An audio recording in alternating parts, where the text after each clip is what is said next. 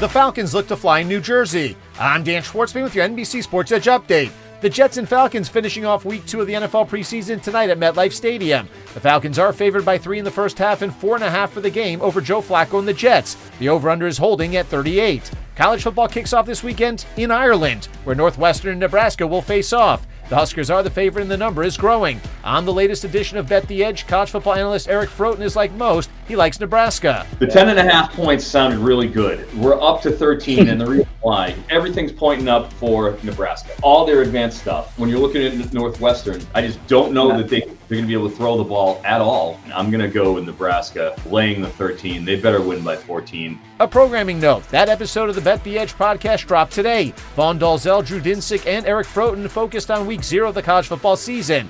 Get the early look at some of the teams that jump off the page for these guys, for better or worse. Download Bet the Edge now wherever you download your favorite podcasts, or find it on the NBC Sports NFL YouTube page. The Mets and Yankees engage in another round of the Subway Series beginning tonight in the Bronx. Max Scherzer facing Domingo German. The Mets are laying a buck 60 with the over/under set at seven and a half, juice to the under. The Braves continue to battle with the Mets for the NL East lead. They are in the Steel City tonight to take on the Pirates. No surprise, they are heavy favorites over the Bucks. They are laying two dollars, and the over/under is set at nine. The Rays and Jays are trying to make it a race in the AL East. Toronto has a night off. Tampa Bay's in action, though, at home against the Angels. The Rays are even money on the run line, giving a run and a half to the Halos. Elsewhere, the Cardinals and Cubs renew their rivalry at Wrigley Field tonight. Not surprisingly, Jordan Montgomery and the Cards are favored in this one, laying a buck 65, with the over/under set at eight.